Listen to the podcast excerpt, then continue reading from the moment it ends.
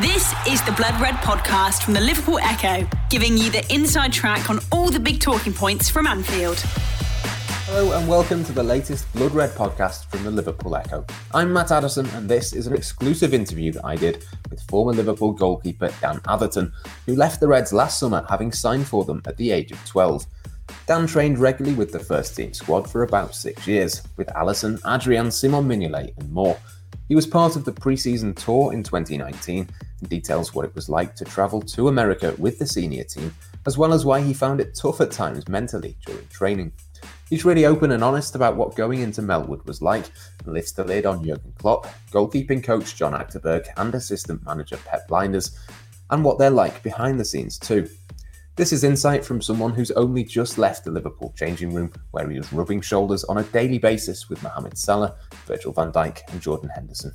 There's also anecdotes from the time he was thrown on up front alongside Divock Origi as Jurgen Klopp ran out of substitutes, why TikTok now plays such a big part in his life, and the lowdown on two players, Harvey Elliott and Curtis Jones, as well as others, players that he came through the academy system alongside. I promise you it's an absolutely brilliant listen. There's loads more in there as well that I've not mentioned, and as you'll hear me say at the end, I could have chatted with him for hours. This is what former Liverpool goalkeeper Dan Atherton had to say. Enjoy. The Blood Red podcast from the Liverpool Echo. So, Danny, thanks so much for, for joining me on the, the Blood Red podcast. Hope you, you're doing okay and, and hope things are, are all good with you. Yeah, it's all good, mate. Couldn't be better at the moment. So, yeah. Yeah, yeah, absolutely. I mean, I know you're you're over in America at the moment. Is is that something you, would always wanted to, to try? What how's that has how's that come about? I think obviously the main goal was always Liverpool, Liverpool, Liverpool. Being a fan, uh, being a big fan of the club. But uh, if it turned out that we was to go our separate ways, I've always said that I wanted to use football to experience. So uh, not just to make the money that I need to live, but just to be able to experience the world and experience different places. So obviously America's always on that radar. I did actually sit my uh, SATs to do a scholarship over here before I signed my scholarship in, in, at Liverpool. Uh, but then obviously I signed there, and then things went another way, and I ended up doing pretty well. So uh, whether now's the right time or somewhere in the future is the right time, we're yet to find out. But at the moment, I'm I'm out here playing for two or three months. Uh, we'll see how it goes, see how I enjoy it. Been enjoying it so far. Yeah, definitely. I mean, you, you were at Marine, weren't you, last season, and the season sort of got curtailed. Is is the pandemic kind of getting in the way in terms of, finding a, a new club and, and, finding a new route? I suppose you've got your way to America, so you you've got that far at least. Well, I, will tell you one thing: getting to America was not easy. Uh, but one thing I will say is that COVID has definitely, definitely hindered me quite a lot. I mean, the decision was made a week before everywhere shut down that I would uh, move on. Uh, they were interested in me as a training goalkeeper, but uh, it seemed that with other goalkeepers coming in and uh, the fact that I'm a local lad and uh, not the tallest, they, they, felt that there wouldn't be as many opportunities for me. So it would just be training and stuff like that. And not that I wasn't happy with that, but obviously I don't want to be a training goalkeeper. No one, no one dreams of sitting on the bench when you're growing up. So after nine, nine, not far off nine years at Liverpool, I felt I spoke to a couple of the coaches, and we all felt that it would be it's the right time for me to move on and try and find a career somewhere. I lined up a couple of clubs to go in for training at that seemed really interested, and uh, I was meant to be starting my trialing on the Monday, and on the Friday, everywhere shut down, and uh, it was then a, a long, long four months of what's happening, what's happening. And then, of course, the money stops when my contract runs out. Uh, I'm still training at Liverpool when we come when we start training again, so I'm still in and around the lads, but I'm not getting paid anymore. Then I'm trialing at different clubs. I'm all over the country. I met, uh, one day I was in Scotland. The next day I'm in Sheffield. I'm in Doncaster. I'm in all over the place. And then there was a, I've never really had a negative word said about me it's uh, it's all been very positive. But obviously, the situation at the moment with COVID and what that has done to the majority of clubs is uh, it's it's damaged it's it's damaged a lot of opportunities for me. So I've sort of just had to ride out this rough patch and make sure I stay as active as possible. Uh, so yeah, it's uh, it, it's not been easy, but I think I'm dealing with it quite well. Yeah, absolutely. It's a it's a difficult period for, for everyone, isn't it? And, and trying to get jobs and, and so on and so forth. I mean, I've seen you've you've done a lot of, of social media stuff and, and TikTok and, and gone down that sort of route. Is that yeah. is that deliberate to try and sort of put yourself out there, or is that just a, a little bit of fun? It's it's a bit of both. I think uh, if you speak to anyone in football, it's it, it's all about connections and who you know and what people think of you, and it's all it's a very opinionated sport. And uh, one reason for the social media, especially like mainly on Instagram, and then I've been working a lot on LinkedIn to try and make connections with goalkeeper coaches all over the world. Really, uh, the stuff on TikTok, it's really, I'd say it's more for my mental health than it is for anything else. Because let's be honest, me doing the double around the world and a couple of tricks isn't isn't going to get me a contract as a goalkeeper, but it just gives me something so from my point of view, my personality, I if I'm not doing something, I feel like I'm wasting time. So obviously I'm out of contracts at the minute. If I'm not sat, if I'm not in the gym, if I'm not running, if I'm not working out, if I'm not doing playing football or doing extra training or coaching, I feel like I'm wasting time. And I think that's when you can go down a dark path, especially during the period, especially with whatever job that you do working at home, you, you are not often getting out much. So as soon as you get it hits a period where you're not doing anything, you start to feel yourself like getting down. And I think the TikTok stuff, it, it, it is just a bit of fun. Obviously, it's getting a bit bigger as it goes on, and uh, I've ended up with like just over fifteen thousand followers, and one of the videos has got eight point one million views on it. So it's uh, it's doing well, but it is mainly just so it's not very hard on my legs. It doesn't take a lot of uh, a lot out of me, but it, it's something I enjoy doing, and it's something that passes the time. So it just makes it keep, it just keeps my enjoyment up and keeps me in a good mood and stuff like that. Because it's very, it would be very easy for me, and I know people in my situation that are in a bit of a rut, and it's just a bit. It, it, it can be very mentally draining, especially all of the all of the places that you travel to and you've still not got anything yet. And I, we're edging on not far of it's just over a year now when I turned down, I spot, we made the decision to leave Liverpool, and uh, it's it, it, it is difficult. So it's just I'd say it's ma- mainly from a mental health more than anything to try and keep myself sane and not fall into a dark path. Yeah, definitely. I mean, the the summer before you, you left Liverpool, you were there with the, the first team for, for pre season, and we'll come on to the specifics coming on outfield and, and stuff like that shortly. But I mean, first and foremost, that must be an incredible experience to, to have. And when you are going around these clubs, that must be something that, that they look at and go, well, you know, he's he's come from Liverpool. That there's obviously you know a top goalkeeper in there. Yeah, I think as far as CVs are concerned, it's you can't ask for much better than LFC on your CV. You can't ask for anything bigger than that, especially the club at the time. Uh, the the the period of football that they were enjoying as well during that, that spell. And obviously that pre-season I went away with them and I was training with them throughout that season. Like they won the league, won the league, we won the Champions League. It was a it was a very successful year. And just to be in and around that is it's something I've always dreamed of because I've like I said, I've always been a Liverpool fan. And um, it, it it was just uh there's no real words that you can use to describe it. And uh, it, it, you, you feel proud when you're there, and it, it's it's sometimes hard to it's hard to understand why you're there, and that's something that I struggled with earlier on when I first started training with the first team. Like I, I speak to people now, and like when I when I first started training with the first team, I had like my first session when I was like 15, 14, 15, just like the odd session, one every month or something like that. And it wouldn't be a big session; it'd be the day after the game, a couple of lads training, but it was with players that I idolized. So I'd go up and I'd be training with them, or, or I'd see like people in the canteen, and I'm just like that all day, like that. wow, just walking around looking at all, all essentially my heroes. Like I've, I've been in tears watching them play football, and then I'm sat next to them eating dinner, and yeah. it took a while for me.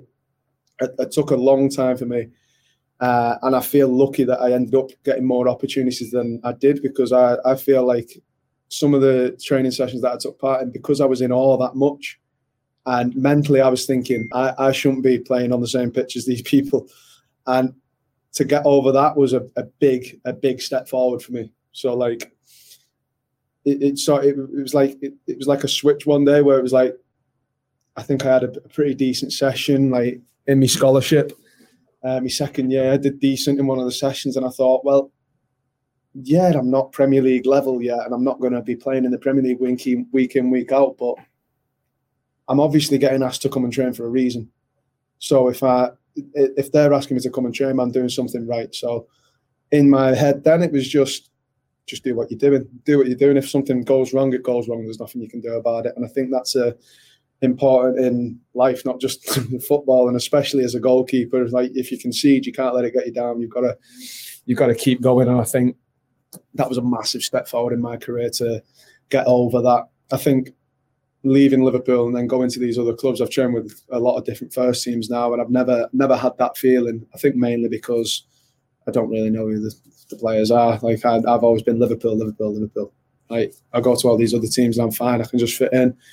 Um, personality wise, I'll I'll talk to someone in an empty room. I'll speak to anyone you want. But uh, I think that was a massive step forward, being able to sit and share a dressing room with players like the Mo and Henderson and Andy Robertson and all Van Dijk and these big personalities and try and have a conversation with them without feeling like you're just on your knees praising them all the time. Is that something that you know coaches and, and John Achterberg and, and people like that try to, to help you with with that mentality side of it? Because that's a, a big part of the game that maybe as fans maybe we don't quite understand that unless you're actually in that situation. It, it's probably quite hard to, to understand that. Yeah, I think the way I'd explain it uh, from my point of view, and obviously I can only tell you from my point of view, is that if you imagine people listening to this now, you're a massive Liverpool fan. If you walk into a restaurant and you're sat at a table and Van Dijk and his missus comes and sit next to you, you're in awe straight away. It's like, oh my God, that's Van Dijk. Van Dijk's there. Or you see Salah in the street. There's Salah. There's Mo Salah. But for me, that was that was all the time. Like whenever I went with the first team, that's how I felt, and I'd feel that all the time. And you can imagine. You see people get stumble over the words when they're talking to people of that caliber, like people who are that like, that big footballers, like that well known. You start stumbling over. Like, eh, eh, eh, you don't know what to say to them. So if you imagine, I've got to play in goal and perform as well as I can, whilst feeling that, and I think being able to get over that that that was something I found difficult. Other lads, other lads, it, it just happened. They just get on a pitch and they, they forget about them. But for me, it, I found it difficult early on. Uh, I think coaching wise, it is just instilled into you. It is instilled into you from a young age. It's always it's always about you need to do things right here. You need to do everything right here, where you are now, whether it's 15, 16, 17, 18s, you've got to do it right here. So that when you get that opportunity, whether you're under 18, step into 23s, or whether you're 23, step into first team, when you get that opportunity, you know what you're doing. You know it's it's, it's not going to be any different. All you can do is what you train for, and you have to train like you're there already. You've got to put everything into it, and then make sure that you're ready to take the opportunity when it arises. And as you see, a lot of the young lads, they, have taken their opportunities. You see a lot of the young lads now. I'm still in contact with a, a lot of the lads uh, obviously, it's been more difficult with COVID, but they're doing really well. They're training week in, week out with the first team. Like even the younger lads, like Leighton Clarkson and Jake Cain and stuff. Rhys Williams, he's gone from Kidderminster one year to playing Champions League the year after. Like these are all lads that that have come through the academy system and then stepped into it and took the chances and I, I, I, like I think I, am buzzing for them. I, I, love seeing, I love seeing, I love watching the t- uh, the games on the TV and seeing the names on the team sheet. I buzz off it all the time, and it is something where you've just got to be ready to your, take your opportunity whenever it comes. The Blood Red Podcast from the Liverpool Echo. I wanted to ask you about Jurgen Klopp as well. I mean, you've mentioned some of the the players. It, it must have been amazing to, to train with him. What was what was a Jurgen Klopp pre-season like? I know you obviously went to the US and, and trained with the first team. That must have been incredibly intense. Got a bit of cramp there. Sorry. Oh, he's been working hard. well, I've just, just, had two weeks off, mate, the, and then we're straight back. No, yeah, Klopp. It's. I think what you find is with the with Jurgen, the manager, it's he drives it. He's he's like the driving force behind the sessions, and like he he gets the lads pumped up. And I like my main memory of like Klopp in person. Obviously, you got your main memories of watching them play and stuff like that, but in person was um, in the first game when we went to America. So obviously, I was involved in two the two preseason games beforehand. I played against Tranmere up front, which we'll probably get on to, no doubt, and then I played against Bradford. Uh, and before these two games, like we prepared for them, but it wasn't really like like meetings and stuff and all this and analysing stuff before the games. And the first game in America, we had a meeting before the game, and it was like, right, our season starts now, and I can't, I couldn't tell you what Klopp said. I couldn't tell you anything that happened in the meeting, but all I remember is being sat in the meeting, like just watching him and like the feeling that you get inside when he's talking to you through this meeting. Like, you, I, I, I wasn't playing. I knew I wasn't playing, but I was so up for this game. like, it, like I can't explain it. It was such a weird sensation because it was like made me like it was a friendly. It was a preseason friendly in a in a college stadium, but it was against uh, it was against one of the German teams, Dortmund, I think it was. Yeah, I think it was Dortmund, and like I was so up for this game just off listening to this speech that he'd given. It was only ten minutes before the game, and that's like the one thing that I remember about it, and it just like how he drives it. Like it wasn't often that the st- the standard of the session would drop, but if it drops a bit, it would get straight back up. The staff that he's got around him as well, like Pep, uh, Pep Lijnders, Pep was my coach when we were 16s. He was it was my it was our manager at under 16s. We were the first group that he took at Liverpool, and he did that good of a job with us. He just jumped straight to first team. So he's always been a good link between them, and I think them together alongside the uh, the other coaches and John and Jack, the goalkeeper coaches, I think they, they create such a good environment up there, and they all sort of gel together, and it it, it just works. Everything just clicks up there, and it's uh, it works really well, and it, it emulates in the games obviously we're going through a bit of a rough patch at the minute, but it is what it is. It happens in football, but you can't knock what he's done for the club. He's come in and he's brought back trophies. He's he brought back winning ways. You see it at Anfield. Even the like I never went to games before I was a, uh, a, a player at Liverpool just because we never really bought tickets. It wasn't something my family did. Being from St Helens, it like no one really liked football. I was a massive football fan, but my family were all rugby and stuff. So I started going to the games when I had the opportunity to, and like before Klopp, like yeah, the atmosphere is unreal. But then once Klopp came and like, it started coming, you can see it with the fans. Like the atmosphere, just it, it just take, takes it to another level. It, like what he's done for the club, I, I just think it's unreal. And like, well, I think every Liverpool fan should be forever grateful for what he's done for the club. In terms of the training sessions themselves, is he very much integral to, to those, or is it more a case of maybe Pep Lijnders or, or whoever else taking charge as well? Is is he the one driving it, or does he sort of let other people do that? I think it's more. What happens is that a lot of the preparation for the session is he's heavily involved in for the preparations and stuff like that. Uh, but I think you've got to understand the role of a manager. So you have your head coaches and your your your second man, your assistant managers and stuff. They they will take the session and they will lead the session and you will have the manager walking around much like you see when the other team's warming up at a game he'll be watching the other team warming up because he needs to see what's going on. So for him to take the session and see what's going on it's it's difficult. So he will like watch what's going on and then like pick little bits up and stop it and step in and just adjust little things the way he wants it but i think most of the preparation for the session is done before before they get on the grass and then you've got Pep and uh, the other coaches that take the defensive and attacking side of it, and then they, he steps in and obviously puts his mastermind to work and gets the lads playing how uh, they, have been playing the past few years. Yeah, definitely. We've mentioned it a couple of times. Then let's talk about Tranmere. You came on, Paul Glatzel gets injured, and there's nobody else to, to come on. And it's obviously yourself that, that comes on up front. That must have been a, a surreal moment for you, and, and one that you must look back on with with a smile as well, because it, it, it's not an opportunity that you would have ever probably thought that you would get to come on outfield. Well, I said in an interview when we were in America, and I was, I think it was the only interview that I've done. That was the last interview I've done, I think, apart from this one now. But uh, I said that was the initial dream. that was my first dream of football I was an outfielder. I was never a goalkeeper. No one dreams of being a goalkeeper. I've not. I've, I'm yet to meet one goalkeeper that has said, "I always wanted to be a keeper." No one's no. I've not met one, and if there is one out there, contact me because I'd love to speak to you. But uh, that was always the dream.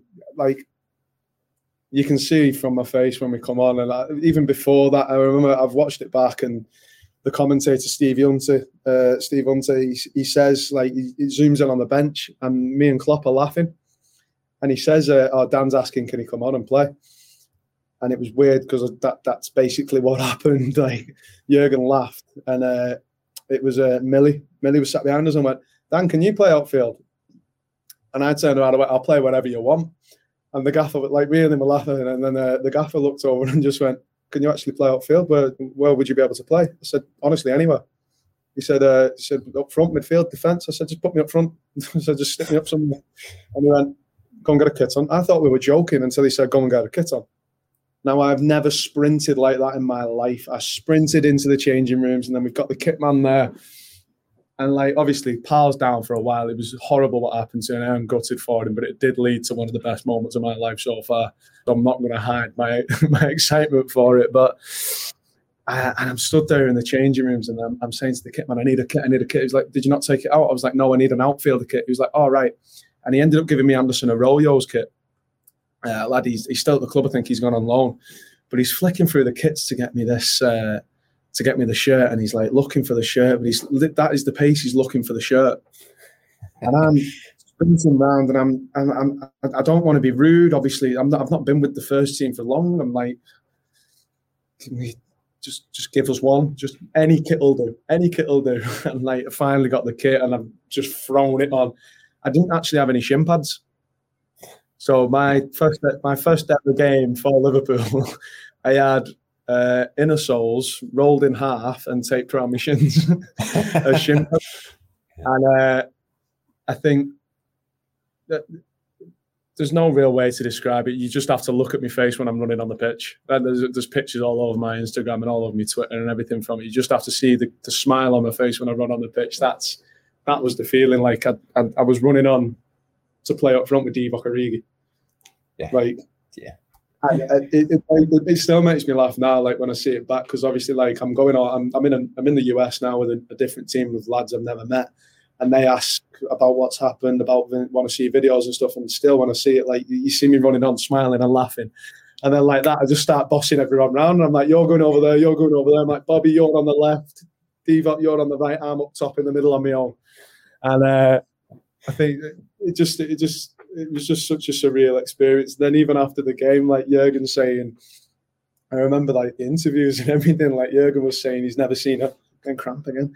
He's never seen a goalkeeper perform like that outfield and stuff like that. Like I've got all of these, all of these videos saved on my phone, and uh, I still remember the uh, at, at, full time when they were talking about it. The presenter, I forgot the presenter's name, but then uh, Jason McAteer uh, the presenter says it's a man of a man of the match performance from there, and Jason goes, "Well, I wouldn't say it was a man of the match performance." he starts picking my performance apart, and I'm thinking, "Come on, I've just I've just ran on and just messed about." To be honest, I was just having a laugh, but uh, it was such a surreal experience, and one I will cherish for the rest of my life. It is one of the best moments of my life so far. Yeah, I, I remember it well. I was there myself, actually, in the, the crowd watching. I remember thinking is, is, that him? Is that him? Like, I, obviously, I didn't. I wasn't aware of, of how many subs were left and, and things like that at the time. I was just thinking, no, it, it's not, is it? But then, obviously, it, it was yourself, and obviously, it leads to an amazing moment. yeah, really. No, it was for me for till five ten minutes. I was on. I was only on for like twenty minutes, and like ten minutes of it, like she was adamant that it wasn't me. Yeah, like, no, was, uh... I, don't know, I don't know if he's coming on. My dad's like, he's on he's on. Where is he? He's got a Arroyo on. but, uh, I don't know if uh, anyone's ever seen any pictures of Anderson Arroyo, but we are completely different. We don't look similar yeah. at all. certainly not twins, no. Yeah. yeah. Um, yeah, let, us move on a, a, little bit. I, I want to, to pick your, your brains on a couple of, of different players. I think we should probably start with Alisson Becker, who I assume you must have trained with a few times and, and got to know a little bit. I think you went on the US tour partly because he was still away, I think, at the Copa América that summer, and you must have trained yeah. with him. You must you must know how how good he is. I mean, he's he's an unbelievable goalkeeper, isn't he?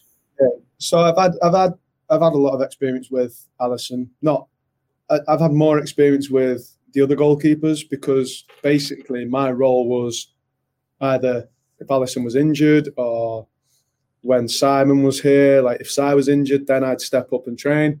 So it was always when he was on international duty, I'd step in and fill in. So like it, it I did train with Alisson quite a lot, and to just to watch him up close was like it, what struck me about him was how relaxed he is and how like when I'm playing, I know I'm frantic and I'm all over the place and I'm all about being quick and speed and all over the place. He was just so laid back, but he was he was he was still quicker than me. He was just so laid back and slow and just, he looked like he was just chilling in these movements and stuff like that. But the speed that he was still working at was phenomenal.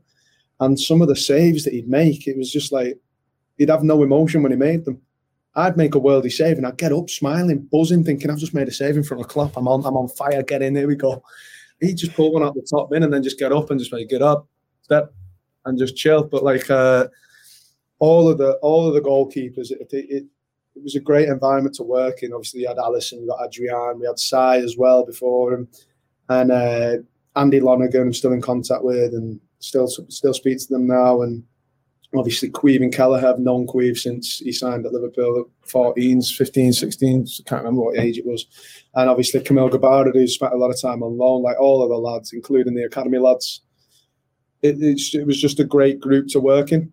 And uh, it, obviously helped me a lot. There's things that I took from them and things that I learned. And like I still remember every session, like I, I would always only train in shorts and top that's the only thing. Like th- this is weird for me if I've got one of these on. Whatever the weather, raining, snowing, I would wear shorts, t-shirt, and train. And I remember Alisson and Adrian every single session. It'd be like the middle of December, absolutely bouncing it down. And I'd, they'd walk out. They've got the snood on, the hat on, the, the 27 layers of bubble coat pants, underwarmer pants, shorts, two pairs of socks, and the boots, and they just waddle out like that and I just walk out my shorts and top, and they just look at me and go, "You're just crazy, why?" And they just they, they give me a lecture. They say it's not safe and everything, but it's just how I, I, I just train shorts and top. I just said to them all the time. I said, "Well, I don't play in anything else. I play in shorts and top. So why would I why would I train in anything different?" But then obviously Adrian does still train in his Under Armour pants. But uh, to be fair to him though, like I understood why he did because I spent two months in Spain.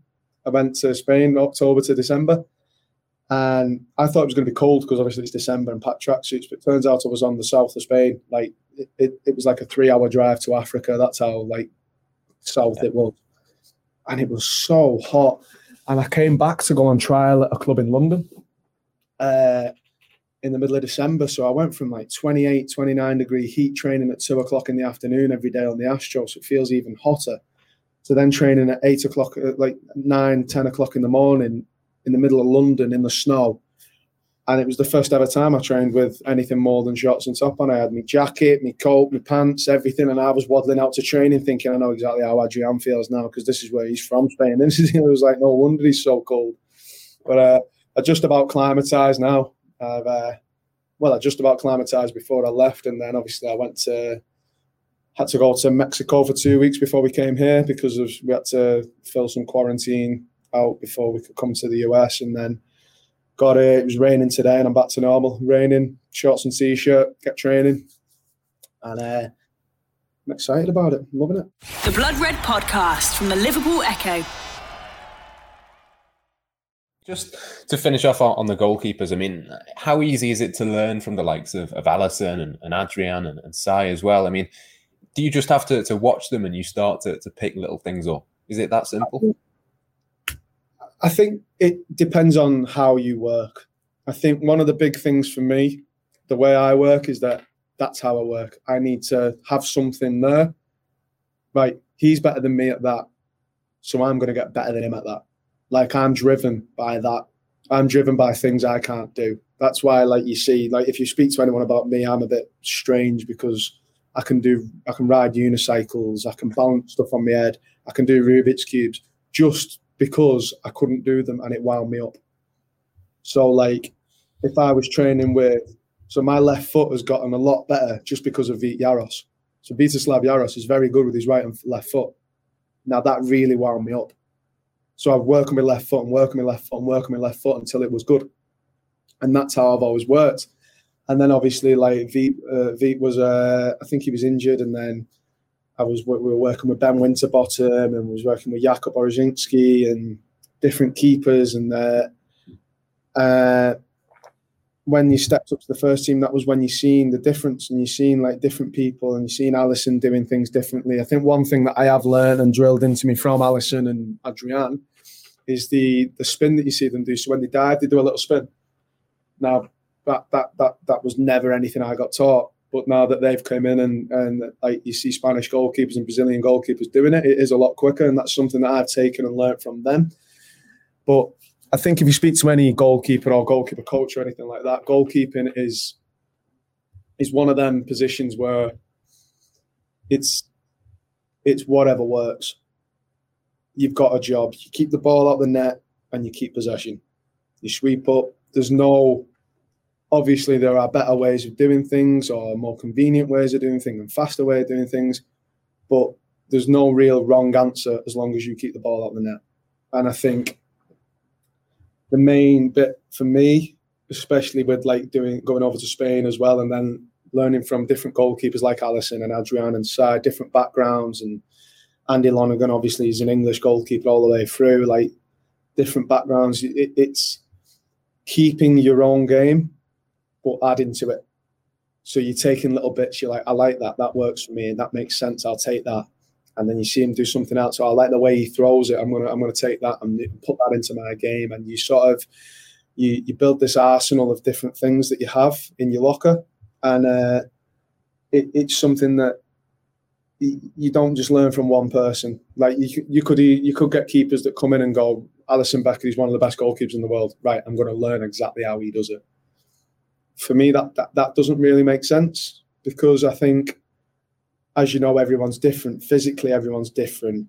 Mentally, everyone's different. I, I know I couldn't stay as calm as Alisson does for 90 minutes. I can't stay that calm. I've got to be shouting at people. I've got to be telling people what to do to stay switched on. So straight away, there's there's a difference, and I think it's about picking parts of people's games that is best for you and making you the best goalkeeper that you can be, not trying to be someone else. So you have a lot. I think that's something that in my opinion, that a lot of academies that from talking to different coaches and doing my badges and stuff, I think that's something that is a problem in coaching these days. I think what you, you get you get clubs looking at professional footballers and the best players, and then that's what they want then. So you see Buffon. Buffon's been an unreal keeper for so many years. So you see academies using Buffon as a checklist so you'll have it all written down, and then the checking off: uh, he got this? Has he got that? Has he got this? Has he got that? Well, nobody's just kept 20 clean sheets this season. So what's the issue? Like, I think it's too. People have got to stop looking at: is he going to be the next Alisson? Well, you don't. You don't want the next Alisson. You want someone that's going to be better than Alisson, and that's how the football is going to work. Obviously, it's going to be very hard to be better than Alisson, but I think that's the way you've got to coach, and that's the way you've got to because like I like the coaching side of it as well, and I think you've got to understand it as a player as well. That I'm not going to be Alisson. I'm not. Never going to be Alisson. I'm not saying I'd never be as good or never be as effective. You, you don't know that. You don't know what the future holds. But um, and I'm definitely not saying that I'm anywhere near his level now, by the way, because he is unbelievable. but uh, you've got to understand that you, you, you shouldn't be striving to be someone else shouldn't be striving to be the next Messi. Should be striving. If you want to be that level, you should be looking at Messi and then looking at all the top players in the world. You should be looking at Messi and Ronaldo. What are their best qualities? And putting them into one and making yourself into the best player that you can be, not being someone else. And that's the way I look at it, and that's the way I train, and the way I want to work with myself, and the way I want to work with the goalkeepers that I coach. And I, I think that's really important. Yeah, excellent advice, mate. I'm not going to keep you too much longer, but what I will do to finish is just throw a few of the other sort of younger lads and the people that you will have worked with, throw a few names over to you, and just to get a, couple of sentences really on each of them about you know what they're like to, to work with and, and their sort of future and, and how highly you rate them. We've sort of mentioned Paul Glatzel already, but I'll uh, I'll start with him. Just uh, you know, Yeah, Paul Glatzel. What's he like, and, and what do you think that the future? Paul is one very, very bright kid. He's a very, very smart lad, and he's a very, very hard worker. Uh, I think something that Paul's done well uh, has come off the back of something that is is horrible. He's had a bad injury spells. He's had a bad few injury spells, but what he has done, he's gone away and he's worked very hard physically, and he's come back. You can see it in him when he plays. He's he's a lot stronger physically. He's a lot quicker. He's a lot. He's a, he's a, he's a physically stronger lad. Uh, shooting wise, he's a top finisher. He's, he's just a top lad. He's a, he's a very good lad. Uh, I, I really like Paul. Let's do the next two as a, a, couple. I know it's probably unfair to, to sort of put them in the same bracket, but I think there's a few similarities between Jake Cain and Leighton Clarkson, two obviously playing in the same position, similar sort of age. Anyway, I'd put Sorry, them together. It's, it's uh, you've got the left foot and you've got the right foot. that, what more yeah. could you want? You've got the two in midfield that run the game. They get on the ball, find passes, and they're just steady players. They're just top top footballers, top lads as well. They're great great young kids as well. Like you can have a laugh with them, you can have a joke with them, and like the passing ability from even before they broke into the first team, like they, they, they they'll go a long way just with their ability and stuff like that. Obviously, I think the the the, the older they get and the more stronger physically that they get, it's going to help them out a lot. But they're they're they're very very good. Rhys Williams. Rhys is. Uh, he's, he's one of them stories that's always going to stick around, isn't it? It's one one minute he's at Kidderminster, the next minute he's starting in the Champions League. Like he's he's the, he's definitely one of the jokers of the group. He's definitely one of the uh, the pranksters. He, he likes to mess around and have a laugh, but obviously within reason. He's uh, he, he he's someone I got on with very well, obviously because I'm a bit of a, a joker as well. Like uh, do like a mess about and. Uh, someone I got on with very well at the academy, and just what he's achieved so far, coming especially the position he's in. It's it's similar to being a goalkeeper. You, you don't see many young centre halves. You don't see many young goalkeepers. It's all about experience. So what he's done so far is fantastic, and it can only put him in good stead for the future.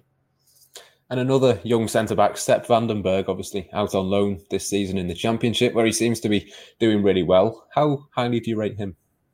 I think he, yeah, he's a he's a good centre half. He's a he's a quiet lad keeps himself to himself. But most of the, I think you find that a lot with some Dutch players. The uh, him and Ki-Jana when they were together, it was like their little clique. They just uh, keep themselves to themselves, quiet lads, but obviously technically very good footballers. Uh, he was a bit scared to head it when he first come over. That was quite frustrating, but I think he's getting that into his game now with the loan spells and stuff like that. Yeah. And uh, that was always going to happen, but I think the English side of the game, the more the more he learns the English side of the game, let's let's call it the English side of the game. That's it, heading it and kicking it. The more he gets that into his game, the, the, the better he'll be. And uh, uh, from what I heard, he was doing really well once I left. And obviously, I don't know what I was doing on loan. I don't really, I don't really keep in touch with Sepp, but it's quiet lad, nice lad, good footballer. Obviously, or he wouldn't be there. Yeah, exactly that. Yeah, I'm sure, you know, if anywhere can uh, get that heading and, and that sort of physical side of it into him, it's probably the championship and, and probably Preston. Uh, just to, to, finish, then, three other ones, slightly more sort of senior players, I suppose you you might say. Harvey Elliott, Curtis Jones, and Neco Williams. All three of those will do as uh, as one little group. I'll do them short and separate. Curtis, Curtis and Neco, known them for a long time. I think Curtis has been steady all the way through. He's been the same personality, same loud, joking. Always been a good player, good with his feet. Another joke, and him and Rhys were quite good mates. And then uh, moving on to Neco. Neco, I think he has been one person that has changed the most since I started. Obviously, I signed it under 12s. He was there. He was under 11s I don't think I heard him say a word for the first six years I was at Liverpool. It was only when we ended up in scholarship that he started to talk and opened up a bit. And, and like the development football wise that he went through from being under 17 to where he is now is unbelievable. And if he keeps up that pace, it's going to be top. Harvey, uh, I love Harvey. I love Harvey. He's a top, top lad. I, I, I felt really sorry for him when he first come because obviously there was a lot of things in the media where he was messing about and the different things that came out in the media of him messing about. And I felt really sorry for him because half of this stuff was when he was 15. If I think back to what I was doing when I was 15, I nearly got released about five times messing about. like some of the stuff I I did was it was it was stupid, and it was if if I was in Harvey's position, I'd have gone on every newspaper in the in the country, and I, am very lucky that I, I stayed there. And I felt really sorry for him because he was just a young kid that got put in the limelight for for stupid reasons. He, he, never did anything wrong, but he had to write letters of apology and everything. But Harvey's top, and what he's doing at Blackburn, I've been, I've been watching. He's been, obviously he's just been nominated for Young Player of the Year. He's he's doing great. I'm glad he's got rid of the bun and he's just got a long way to the air now. So uh, I haven't spoke to Harvey for a while, so I should probably catch up with him as well. To be fair, but another top lad, like I said, not one lad I could knock. yeah, absolutely, yeah, a, a, top lad, and yeah, maybe the, the haircut is is changing, which is probably not a bad thing either. Danny, thank you so much for, for your insight and your time. I don't want to keep you any longer, but that's been absolutely brilliant, mate. I, I could speak to you for, for hours about this stuff. Yeah, no problem. Enjoyed it. Thanks for that, mate. Thank you for that. You've been listening to the Blood Red podcast from the Liverpool Echo.